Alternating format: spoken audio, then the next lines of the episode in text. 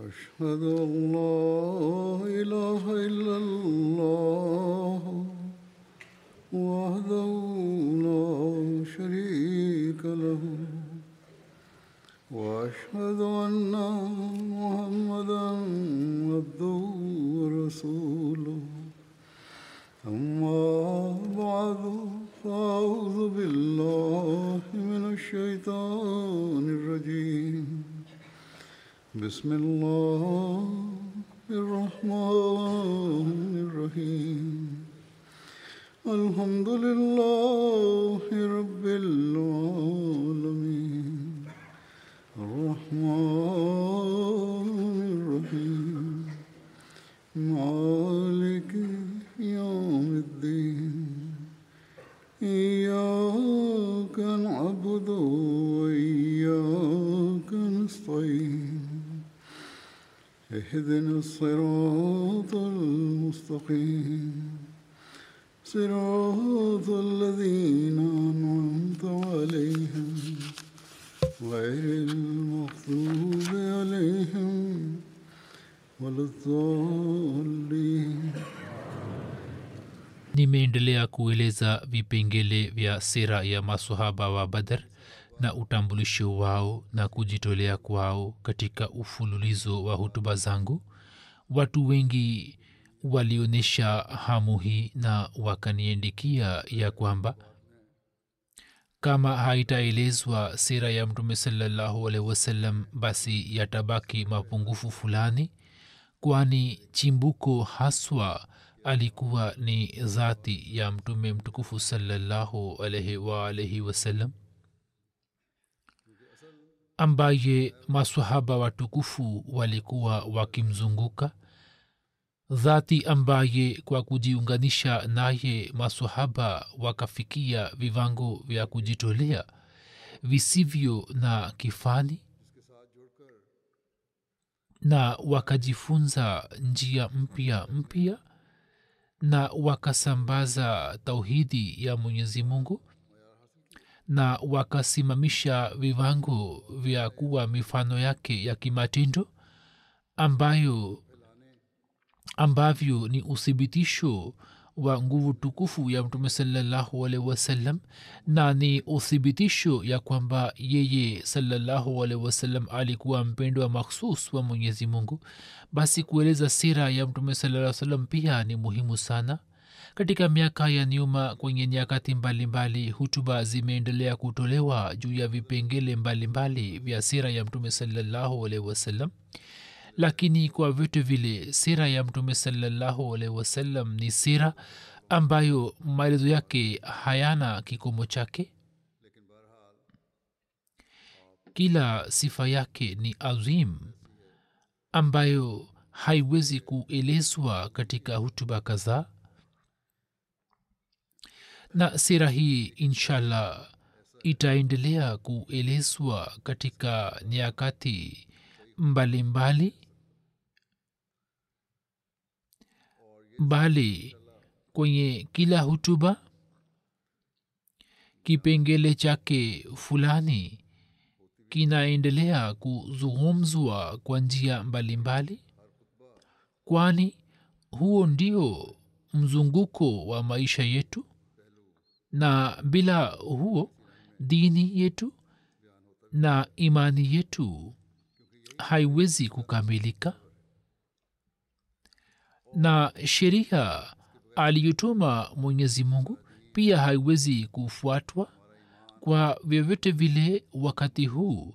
Mimi kuhusiana na vita vya badr nitaeleza vipengele vya sera tukufu ya mtume salallahu alaihi wasallam na matukio ya historia na silsila hii itaendelea katika hutuba zijazo.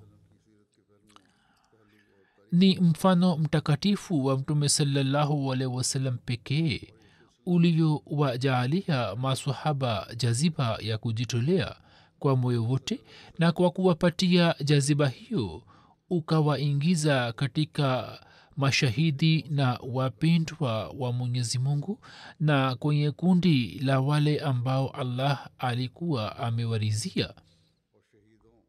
Na mifano yake sisi tuliona katika maisha yetu basi kuhusiana na vita hii pia kueleza mfano mwema wa mtume salallahu alaihi wasallam ni muhimu sana kabla ya kueleza matukio ya vita hii ni muhimu kueleza sababu zilizochangia na zilizosababisha vita kutokea. Hivyo kwanza mimi nitaeleza mazingira yake yaliyochangia katika vita hii. Na katika maelezo haya pia vinaonekana vipengele mbalimbali vya sera ya mtume salallahu alehi wasallam na vipengele vya mafundisho mazuri aliyoyaleta. Akieleza sababu za vita vya badar katika sera ya khatamanabiyin hatmiza bashir ahmad sahib ameandika ya kwamba katika maisha ya mtume salallahu alehi wasallam alipokuwa katika mji wa makka zulma ambazo quraishi walizifanya juu ya waislamu na mipango walioipanga ya kuifuta islam ni uthibitisho wa kutosha wa kutokea vita kati ya kaumu mbili katika kila zama na kila hali. Inathibitika kutoka historia ya kwamba pamoja na kufanya istihzai yenye mazwila na kuwalaani na kuwatukana waislamu makafiri wa makka waliwazuia waislamu kufanya ibada ya mwenyezi mungu aliye mmoja na kutangaza tauhidi kwa nguvu. Wakawapiga na kuwatesa sana na wakanyang'anya mali zao kwa njia ya haramu na kwa kuwasusia wakajaribu kuwaua na kuwaangamiza na baadhi yao wakawaua kwa zulma na wakawazalilisha kina mama zao. Mpaka kwa kuchoka na zulma hizi waislamu wengi wakaacha makka na wakahamia uhabishi. Lakini quraishi hawakuishia hapo na kwa kutuma ujumbe wao mmoja katika kasri ya najashi wakajaribu na wakafanya mpango kwamba wahajiri hawa warejee katika makka na kuraishi wafanikiwe kuwarudisha tena katika ukafiri la sivyo waangamizwe. Kisha kiongozi na mpendwa wa waislamu ambaye wao walikuwa wakimpenda zaidi kuliko uhai wao akateswa mno na akapewa mateso ya aina zote na wenzao wa quraish kwa sababu ya kutamka kwake jina la allah wakamrushia mawe katika taif mpaka mwili wake ukalowa na damu na mwishowe katika bunge la kitaifa la makka kwa itifaki ya wajumbe wote wa makabila ya quraish ikaamuliwa ya kwamba muhammad salallahu alaihi wasallam auawe ili jina na alama ya islam ifutwe na tauhidi ikwishe kabisa kwa milele na kisha kwa ajili ya kutekeleza mpango huo wa kutisha vijana wa makka ambao walikuwa wakitukana na makabila mbalimbali mbali ya quraish wakati wa usiku katika sura ya kundi moja wakaja kuishambulia nyumba ya mtume salallahu alaihi waalihi wasallam lakini mwenyezi mungu akamlinda na kumhifadhi mtume salallahu alaihi wasallam na mtume salallahu alaihi wasallam akitia vumbi katika macho yao akatoka nje ya nyumba yake na akajihifadhi katika pango la thor. Je zuluma hizi na mipango hiyo ya kumua sio kama tangazo lao la kupigana vita? Je katika mazingira ya namna hiyo mtu mwenye akili anaweza kufikiri ya kwamba makoraishi wa makka hawakuwa na uadui na islam na waislamu?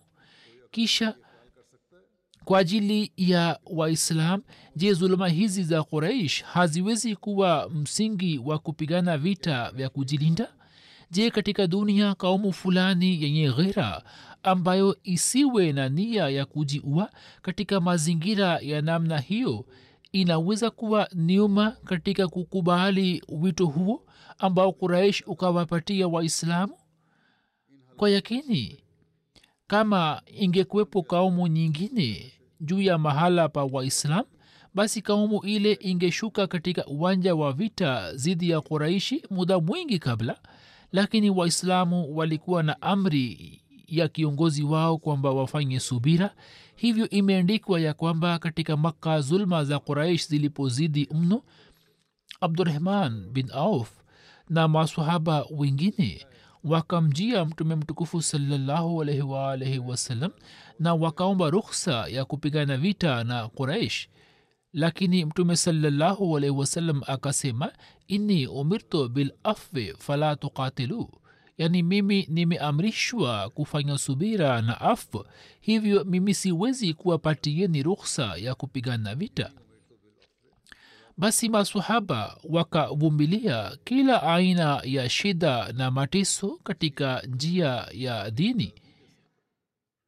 Lakini hawakuacha subira mpaka bakuli ya zulma za quraish ikajaa na zulma zikazidi mno nao wakavuka mipaka yote na kwa allah muda wake ukamalizika ndipo mwenyezi mungu akamwamuru mja wake ya kwamba sasa wewe utoke kutoka hapa. Sasa swala limepita mipaka ya afu na muda umewadhia kwamba wazalimu wapate mwisho wao. Basi hijra hii ya mtume salallahu alaihi wasallam ilikuwa alama ya kukubali kwa wito huo wa quraish na humo ilikuwepo ishara moja ya kutangaza vita kutoka kwa allah ambayo waislam na makafiri wote walikuwa wakiielewa.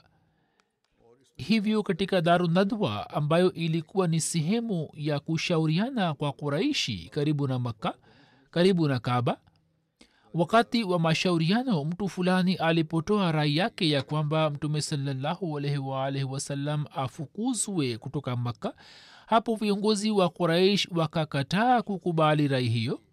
Kwa msingi huu ya kwamba kama muhammad salallahu alaihi wasallam akitoka kutoka makka kisha bila shaka waislamu wakikubali wito wetu watashuka katika medani ya vita zidi yetu na mbele ya answar wa madina pia wakati wa kufanya baiati ukba thania.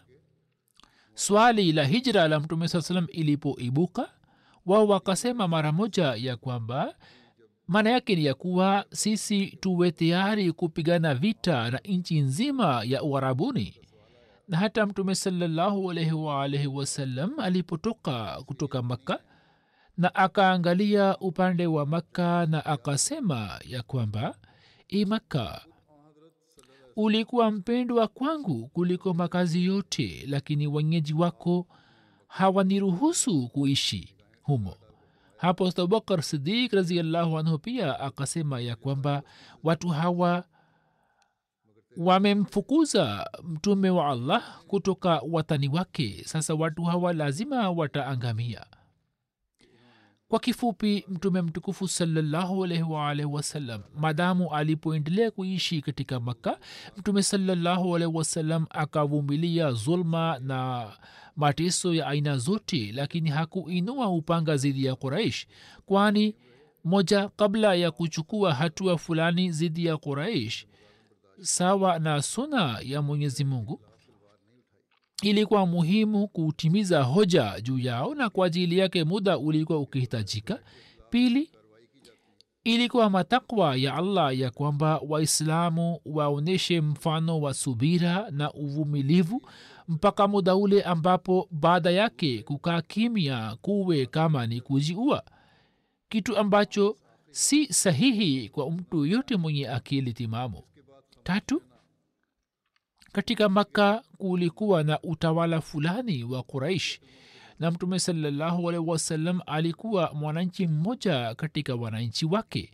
Basi kwa mujibu wa hali hiyo ilikuwa lazima ya kwamba maadamu aishi katika makka aonyeshe utii kwa serikali yao na ahakikishe kwamba lisitokee jambo fulani lenye kuvunja amani na mambo ya kizidi hapo ahame na ahamie sehemu nyingine.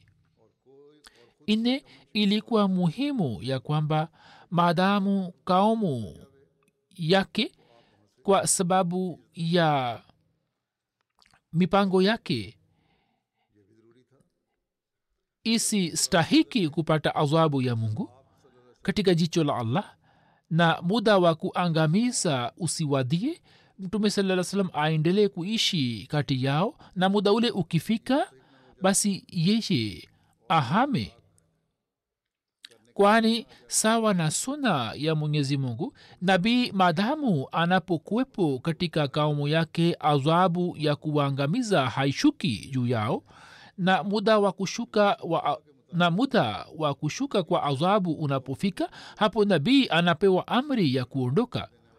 Basi kwa sababu hizi hijra ya mtume salallahu alaihi wasallam ilikuwa na ishara makhsus lakini ni jambo la kusikitika mno ya kwamba kaumu ya wazalimu haikutambua ishara hizi na ikaendelea kuzidi katika zulma na mateso. Waila kama hata saizi pia quraish wangejizuia na katika swala la dini wangeacha kutumia karaha na wangewaacha waislamu kuishi kwa amani basi mwenyezi mungu na mwenyezi mungu ni mwingi wa rehema na mtume wake pia alikuwa rehema kwa walimwengu wote. Kwa yakini hata saizi pia wao wangesamehewa na nchi ya uarabuni isingelazimika kushuhudia manzari ya mauaji iliyoyashuhudia lakini kilichokuwa kimekadiriwa kikatokea. Na hijra ya mtume salallahu alaihi ikawaongeza makuraishi kwenye uadui wao nao wakainuka kwa nguvu zote ili kufuta na kuangamiza islam pamoja na kufanya zuluma juu ya waislamu hawa wadhaifu na kuwatesa waliokuwa bado katika makka. Mpaka sasa kazi ya kwanza walioifanya quraish ilikuwa ndiyo hii ya kwamba walipojua ya kuwa mtume salallahu alaihi waalaihi wasallam amesalimika na ametoka nje ya makka wao wakatoka ili kumsaka na kumtafuta na kwa kufanya hivyo wakamtafuta kwenye kila kona ya makka mpaka wakafika hadi pango la thor. Lakini mwenyezi mungu akamnusuru akamhifadhi na akatia pazia juu ya macho ya quraish kiasi kwamba kufika wakafika huko aliko mtume salallahu alaihi wasallam lakini wakashindwa kumpata na wakarejea bila mafanikio.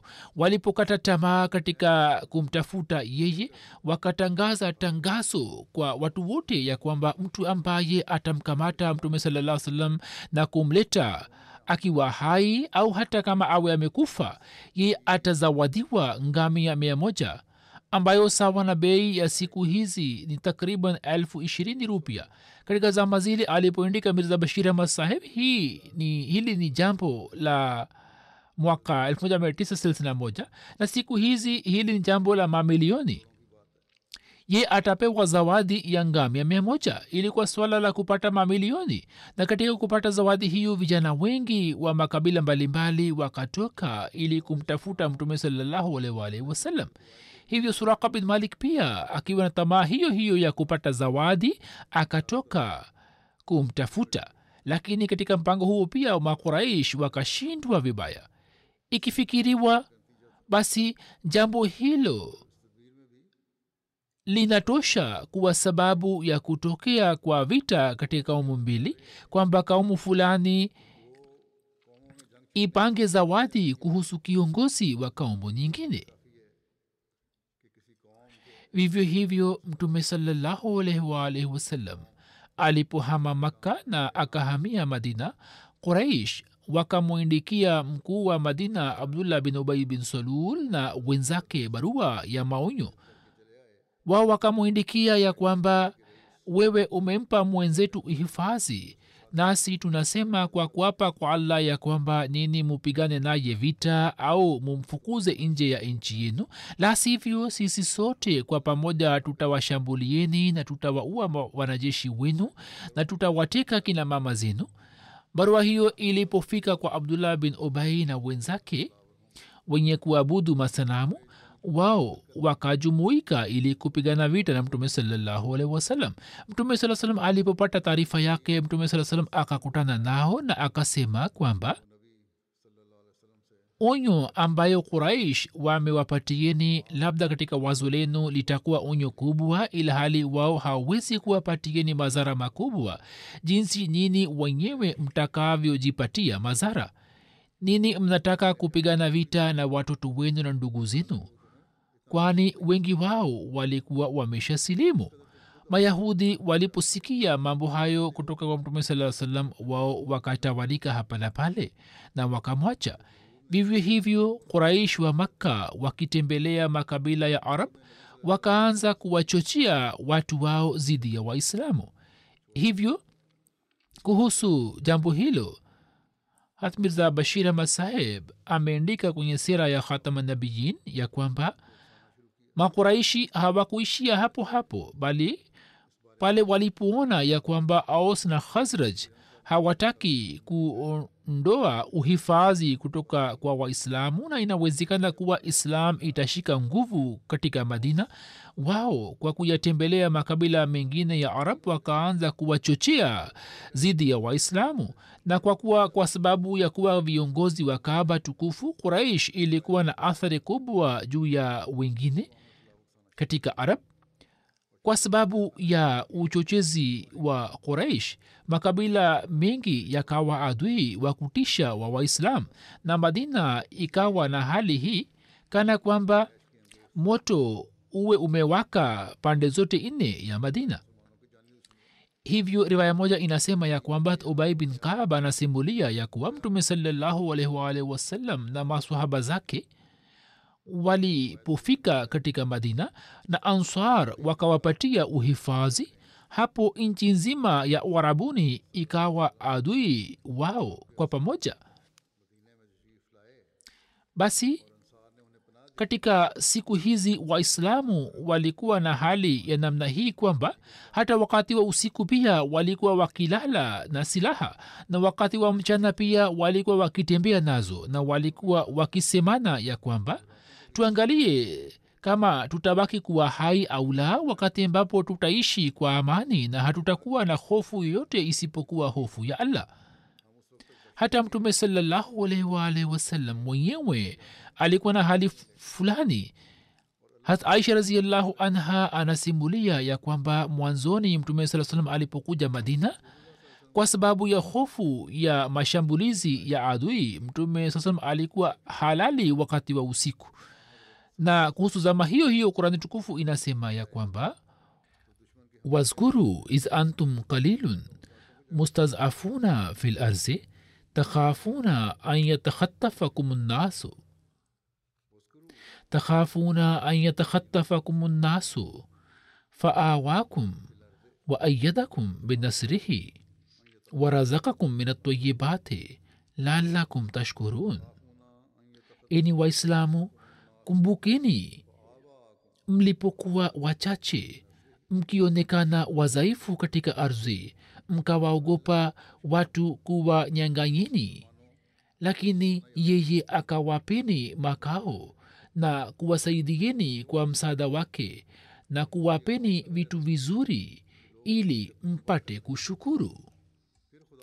Hizi zilikuwa ni hatari za nchi zilizotajwa ndani ya kurani tukufu lakini ndani ya madina pia hali haikuwa shwari. Kama kuhusu hiyo hatmidha bashir sahib anavyoandika ya kwamba hali ya madina ilikuwa ndiyo hii ya kwamba hadi sasa sehemu moja kubwa ya aus na khazraj ilikuwa juu ya ushirikina na japokuwa kizwahiri wao walikuwa pamoja na ndugu zao lakini katika hali za namna hiyo mshirikina mmoja angewezaje kuaminiwa? Kisha namba mbili walikuwepo wanafiki ambao kizwahiri walikuwa wamesilimu lakini huko nyuma walikuwa maadui wa islam na ndani ya madina uwepo wao ulikuwa sababu ya kuleta hatari kubwa.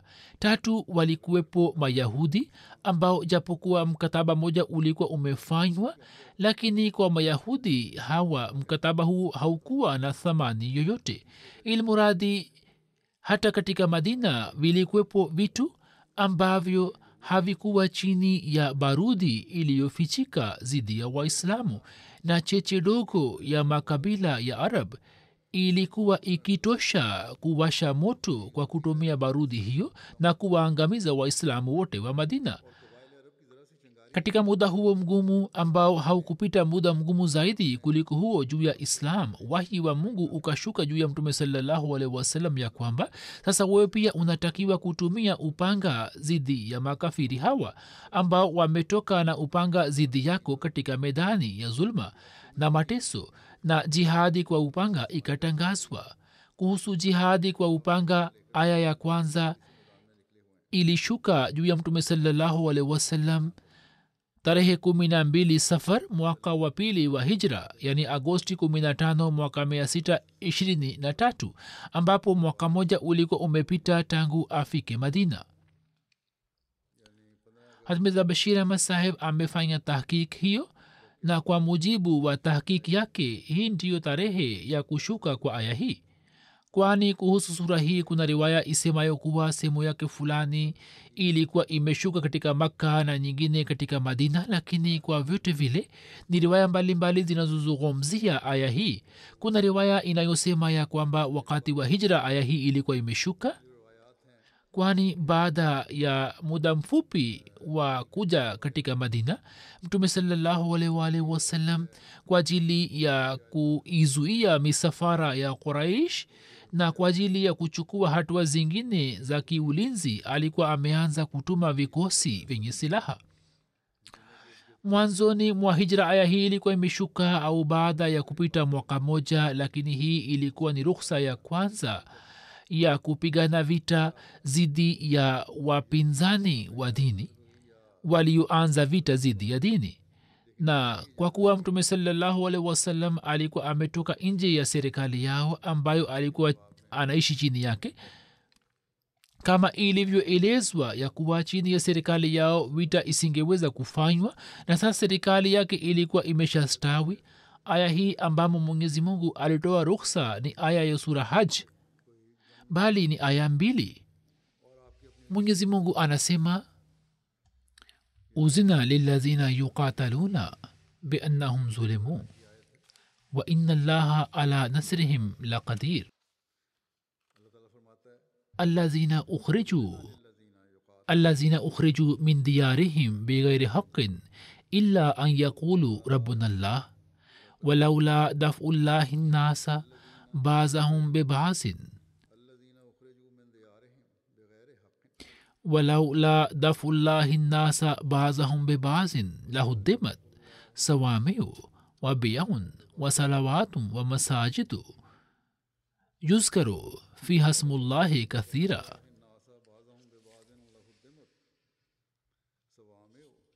ولا ينصرن الله من ينصر إن الله لقوي عزيز. Imeruhusiwa kupigana kwa wale wanaopigwa kwa sababu wamezulumiwa na kwa yakini allah anao uwezo wa kuwasaidia.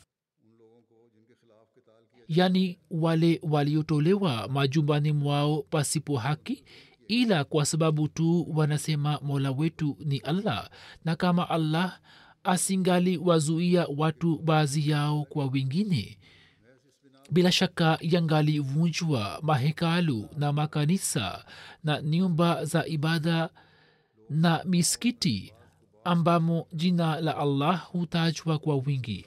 Na bila shaka allah humsaidia yule anayemsaidia yeye. Hakika allah ni mwenye nguvu na mshindi.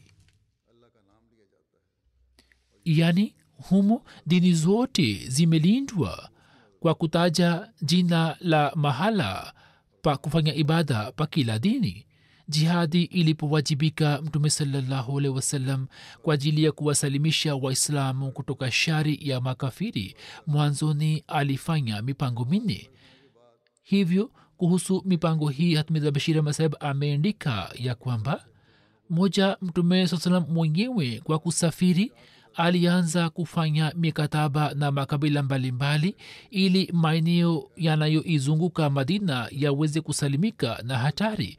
Na katika suala hilo mtume saa salam akazingatia makabila ambayo yalikuwa yakiishi kwenye njia iliyoelekea siria kama kila mmoja anavyoweza kuelewa ya kwamba haya ndiyo makabila ambayo makureshi wa maka wangeweza kupata msaada kutoka kwao dhidi ya waislamu ambayo uadui wao ungeweza kuleta hatari kwa ajili ya waislamu.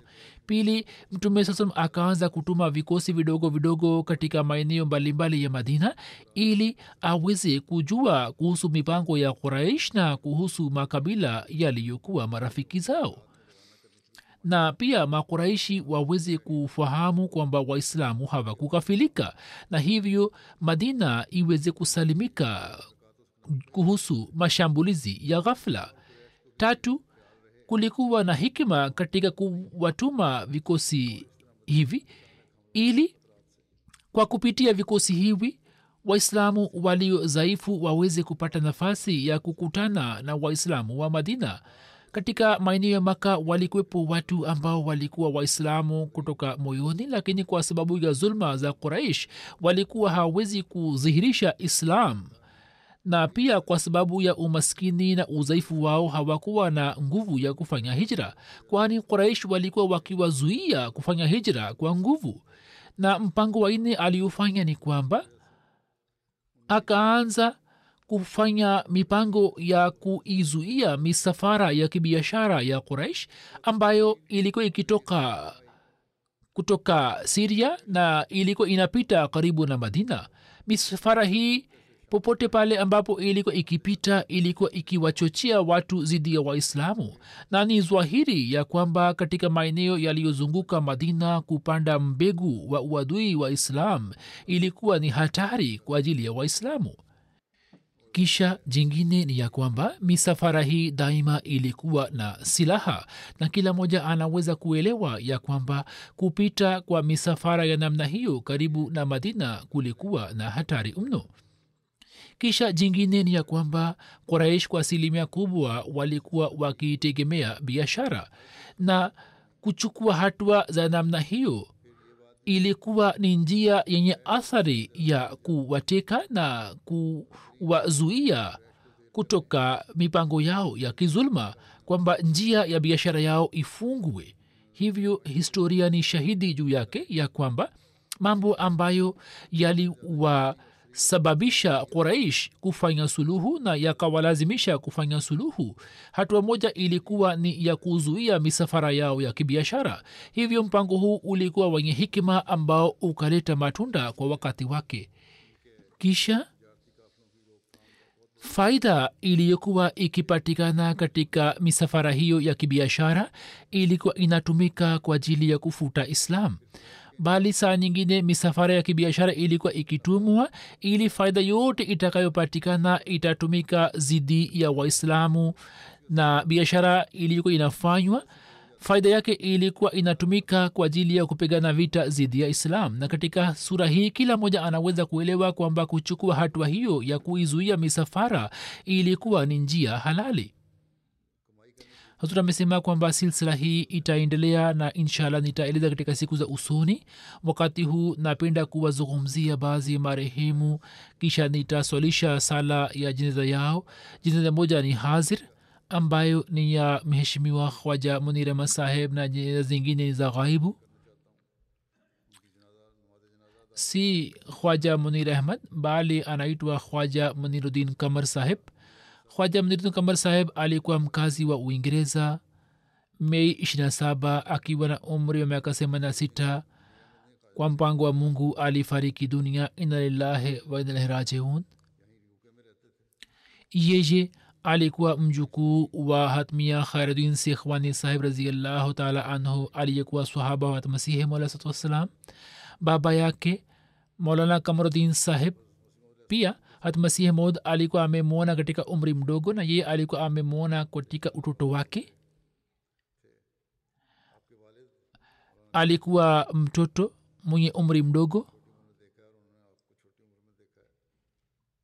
Molvi kamaruddin sahib alikuwa sadr wa kwanza wa majlis khudamul ahmadia markazia yani baba yake uhuru ulipotokea baina ya india na pakistan yeye watu hawa wakahamia pakistan. Kisha khwaja mudirin saheb akaenda kuishi tanzania afrika mashariki kwa muda katika mji wa rabwa akapata nafasi ya kuitumikia jamaat juu ya nyazifa mbalimbali kisha mwaka 1966 pamoja na familia yake akaja uingereza na alikuwa na nyumba yake karibu na msikiti wa fazl watu wa zamani wote wanamjua. Katika zama za ukhalifa wa nne kwa muda mrefu akapata bahati ya kutoa azan ya ijumaa katika msikiti wa fazl marehemu akaweza kuitumikia jamaat kama mwenyekiti wa tawi la masifaz london na patni mwaka 1995 baada ya kustafu akajitolea wakfu na tangu miaka 29 alikuwa anafanya kazi katika wakara tabshir na kisha katika daftar private secretary hapa uingereza. Siku moja kabla ya kifo chake pia aliendelea kufanya kazi kabla ya azuhuri na kisha baada ya kuswali azuhuri alikuwa amerejea nyumbani. Alikuwa na tabia ya kuswali sala tano kwa wakati. Alikuwa mkimya mwenye kuwasaidia wote na alikuwa mtifu na ikhlasi kubwa. Alikuwa musi ameacha nyuma vijana wawili na mabinti wawili na wajukuu wengi Am, alikuwa mjomba wa amir saheb uingereza. Mwenyezi mungu amghufirige na amrehemu na ampandishe katika daraja. Hiyo ni janaza iliyo hazir.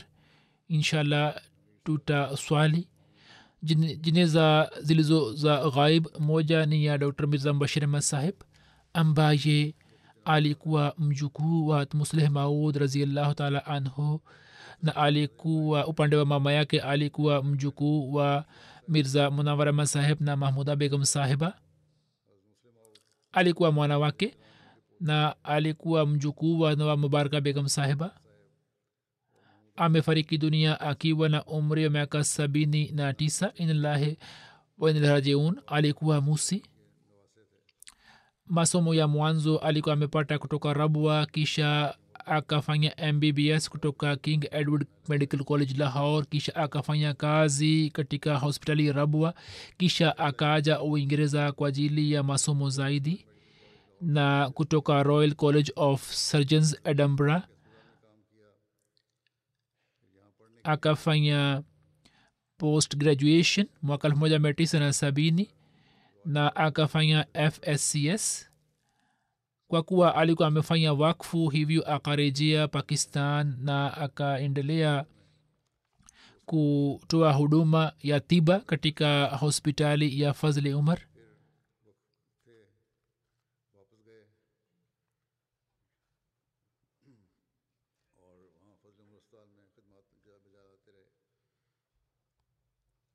Akapata huduma akapata nafasi ya kutoa huduma hii kwa takriban miaka hamsini katika hospitali ya fazili umar. Na waliofanya kazi katika hospitali hii marehemu ndiye aliyeweza kutoa huduma kwa muda mrefu zaidi. Yaani kwa miaka hamsini ameweza kuwatumikia wanadamu katika hospitali mwaka 1983 khalifa mtukufu waine rahimullah taala alikuwa amemteua kama mjumbe wa bodi ya wakfe jadid na akaendelea kufanya kazi juu ya wazifa huo hadi kifo chake. Mke wake anaandika ya kwamba marehemu alikuwa mtu wa watu mwenye kuwajali wote. Anasema kwamba ndugu zake wazazi wake ndugu zangu wazazi wangu sikumbuki kama ameacha nafasi ya kushiriki katika furaha au ghamu yao.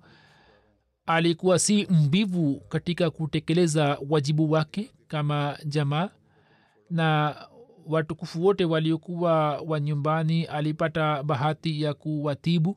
Alikuwa akiwatembelea katika nyumba zao ili kuwajulia hali. Alikuwa akiwasaidia watu wenye haja hakuwahi kukataa kumpatia yeyote aliyeomba. Akawasomesha mabinti wengi na akavumilia matumizi yao yote mpaka ndoa zao. Baadhi ya mabinti wamenindika vile vile wakaishi katika nyumba yake. Ye akawalea kama baba na kisha akasimamia ndoa zao. Alikuwa akisamehe ada ya wagonjwa wengi. Watu wengi wameniindikia bali alikuwa anawapatia dawa kutoka kwake. Alikuwa na uhusiano imara na makhalifa. Upande mmoja alikuwa na uhusiano wa kifamilia na makhalifa yani pamoja na makhalifa wote lakini pia alikuwa na uhusiano wa kiheshima na alikuwa anawafahamisha watoto wake na mwenyewe pia akaonyesha kwa mfano alikuwa mkubwa kuliko mimi kama miaka sita au saba lakini daima nimeona heshima kutoka kwake. Bali kabla ya ukhalifa nilipokuwa nazariala alikuwa ananitumikia kwa heshima na kwa adhabu. Alikuwa ananitendea kwa heshima na kwa adhabu. Katika marazi ya mwisho ya khalifatulmasih rabe rahimullahu taala mke wake anaandika ya kwamba khalifa mtukufu wanne akawapigia simu akisema kwamba dr mbashir aje mara moja. Anasema kwamba usiku ule ule kwa kusikia ujumbe huo akatoka na kufika hapa na akaishi hapa hapa hadi kifo cha khalifa mtukufu wa nne. Khalifa mtukufu wanne rahimullahu taala juu ya kifo cha mkewe asfa begam saheba alikuwa amesema kwamba mbashir alipokuja kunipokea karibu na lift kwa kumwona mbashir nikaelewa kwamba mke wangu amefariki dunia kwani najua kwamba kama yeye angekuwa na hali mbaya basi mbashir asingemwacha akiwa peke yake. Katika marazi ya khalifsirabe pia akaendelea kuja hapa uingereza kwa ajili ya tiba yake. Na khalifa mtukufu waine rahimullah taala pia alikuwa ametaja huduma zake mke wake anaandika kwamba safari moja alishtakiwa na kwa ajili ya kufanya tahkik kamati moja ikaundwa. Wakati ule pia yeye akaonyesha heshima kwa nizamu ya jamaat na hakuonyesha uh, hisia yoyote. Na kamati ikafanya tahkik na ikatoa amri kwamba yeye hakuwa na hatia. Mwanawake ameandika kwamba kutoka chini yao na maeneo yanayozunguka rabwa baadhi ya wapinzani walikuwa wakija nyumbani kwake na kupata tiba. Watu wengi ambao si waahmadia walikuwa wagonjwa wake mimi pia nawajua. Aliwatibu watu wengi na kwa sababu yake alikuwa maarufu sana katika rabwa. Hat masihe mola satu wassalam katika marazi yake ya mwisho alikuwa anatumia kijiko fulani kwa ajili ya kunywa dawa. Hata razillahu taala anha kijiko kile kijiko kijiko cha chai alikuwa amempatia tume nasir akisema kwamba kijana wako ambaye atakuwa daktari kijiko hicho umpatie. Kijicho hicho mirza munawara masab akapewa na kisha baadaye hicho kilikuwa kwake. Saa nyingine kwa ajili ya baraka alikuwa akiwanywesha wagonjwa dawa kwa kutumia kijiko hicho.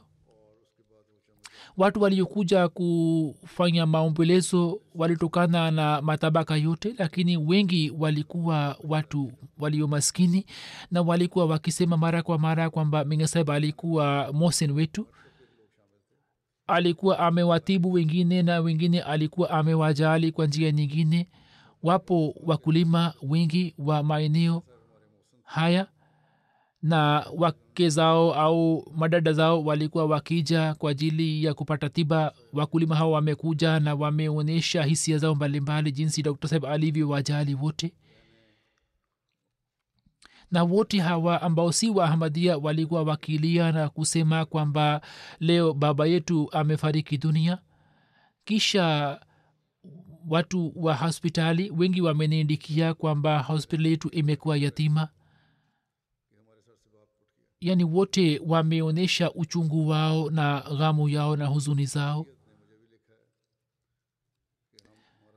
Alikuwa mtu wa watu alikuwa akiwasaidia watu maskini. Mtume amesema kwamba mtu akimsifu yule aliyekufa basi mujue kwamba janna imewajibika juu yake. Basi mwenyezi mungu amjaalie janna dr mirza sultan ahmad saheb anasema kwamba sawa na elimu yangu katika jumuiya mtu aliyepata bahati ya kuitumikia wanadamu kama daktari ni huyu nimekushaeleza tayari.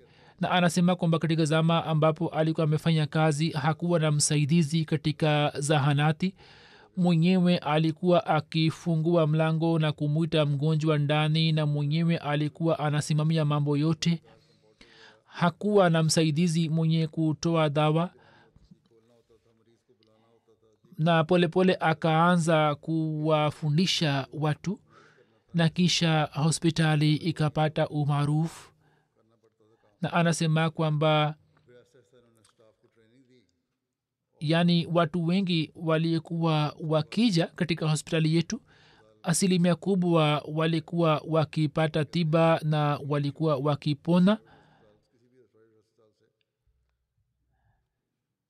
na jinsi huyu alivyokuwa akiwatendea wagonjwa mi mwenye pia najua. Watu walikuwa wakimheshimu sana dr manir mubashir saheb ambaye ni daktari katika hospitali ya serikali. Anasema kwamba mimi anasema kwamba ni silsila ya huduma za tiba ya dr saheb ambayo ilikuwa imesambaa na kuenea katika maeneo yote karibu na rabua. Anasema nimeendelea kufanya kazi karibu na rabua.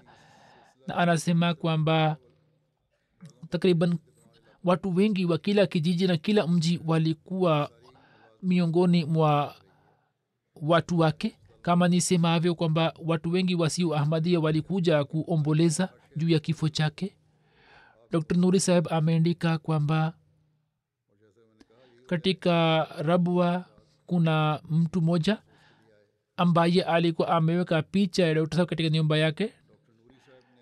Dr saheb alipoenda kumjulia hali mtu huyo akamwambia kwa heshima kwamba dokta alikuwa anakuja kwangu na alikuwa ananiuliza kuhusu siha na afya yangu. Mungu amsalimishe. Habari hii ni kuhusu uhai wake huzur amesema kwamba zipo barua nyingi zinazoeleza sifa zake na hisia za wagonjwa. Alikuwa na uhusiano imara na ukhalifa kama nisemavyo. Mwenyezi mungu amghofirie na amrehemu na ampatie nafasi na sehemu karibu na wapendwa wake. Jeneza ya tatu ya ghaib ni ya mheshimiwa sagida amtulbasir sahiba ambaye alikuwa mke wa sayid mahmud ahmad sahib wa islamabad naye pia alifariki dunia siku za nyuma inalahi wa inalahi rajiun. Alikuwa mjukuu wa dr. Sayid abdusar shah sahib na alikuwa binti ya sayid abdurazak shah sahib. Alikuwa mpwa wa hat umme tahir raziallahu taala anha. Baba yake alikuwa amemoa mwanamke mmoja aliyekuwa mwananchi wa ireland hanifa shah sahiba ambaye jina lake lilikuwa kathleen obrin na harusi hii ilikuwa imefanywa katika mji wa nairobi kenya mwaka 1945 kisha mama yake akaja pakistan na katika sindh wakaishi shah saheb na mkewe ambapo japokuwa alikuwa kutoka ireland lakini wakaishi kwa kujitolea sana. Na watoto wake pia walikuwa wenyeji kujitolea. Mmoja wake alikuwa ni amtulbasa sahiba mume wake sege mehmud shah saheb anasema kwamba marehemu alikuwa na tabia ya kuswali na haswa sala ya tahajudi alikuwa na swali kwa uangalizi mkubwa aliendelea kuswali sala ya tahajud pamoja na baba yake tangu utotoni. Alikuwa mwenye kuzingatia dini na sheria. Daima alikuwa akiwasaidia watu wenye haja. Alikuwa anazingatia hijabu. Marehemu alikuwa musi. Ameacha nyuma mume na binti mmoja na watoto wa kiume wawili. Mmoja ni sege bashir ahmad ambaye anaishi hapa. Mwingine sege shahid ahmad binti yake anaishi marekani majida malik binti yake majida malik ambaye ni mke wa dr amir malik saheb wa marekani anasema kwamba mama alikuwa mtu wa watu na alikuwa na ucheshi kila aliyekutana naye alikuwa anaanza kumpenda alikuwa na mapenzi na ukhalifa alikuwa na hulka njema sana alikuwa haelezi kuhusu uchungu na matatizo yake alikuwa kwenye mstari wa mbele katika kutoa swadaka na kuwasaidia watu wenye haja alikuwa anawasaidia mabinti mayatima na kuwapatia watu chakula na kuwatumia vyakula katika nyumba zao. Alikuwa anawasaidia watu wake kwa kuwaombea na kwa ajili ya kutoa swadaka alikuwa na marafiki zake ambao walikuwa wenye kumpenda allah. Mwenyezi mungu pia alikuwa akimtendea kwa njia maksus. Mungu alikuwa anakubali maombi yake. Alikuwa anampatia taarifa katika mambo mengi kwamba dua zake zimekubaliwa. Hata katika marazi hakuacha swala. Daima alikuwa anaangalia swala kwamba asije akakosa swala. Mwenyezi mungu amghofirie na amrehemu na ampandishe katika daraja na awajalie watoto wake kuendeleza mema yake. Na jeneza ya tatu ya ghaibu ni ya mheshimiwa sherif bandesha sahib ambaye alikuwa sadr wa jumuiya ya pakistan chak number mia mbili sitini na moja? Rb addo wali faisalabad. Naye pia alifariki dunia siku za nyuma inalillahi wainalahi rajiun. Kijana wake rahmatullah bandesha saheb ni mbashiri wa jumuiya.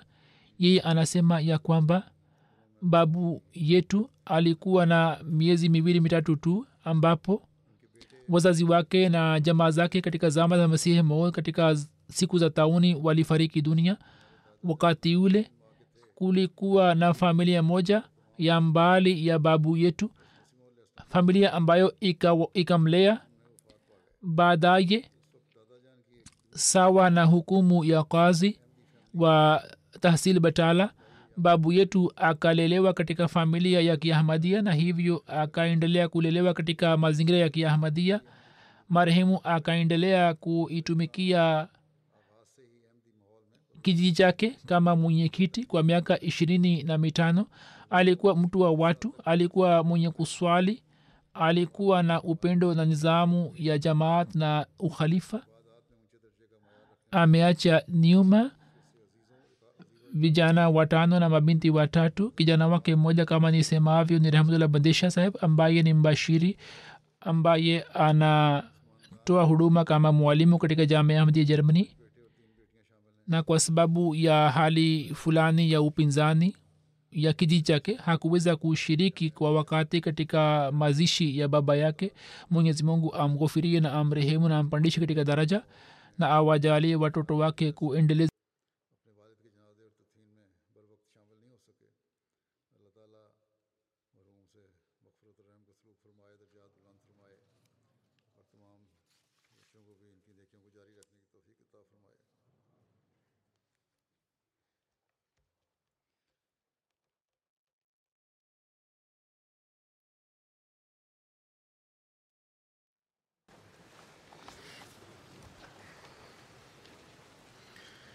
الحمد لله الحمد لله نحمده ونستعينه ونستغفره ونؤمن به ونتوكل عليه.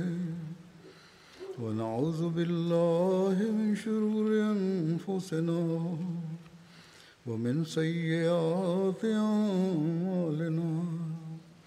من يهده الله فلا مضل له ومن يضلل فلا هادي له. ونشهد أن لا إله إلا الله ونشهد أن محمدا عبده ورسوله. عباد الله رحمكم الله إن الله يأمر بالعدل والإحسان وإيتاء ذي القربى وينهى عن الفحشاء والمنكر والبغي يعظكم لعلكم تذكرون.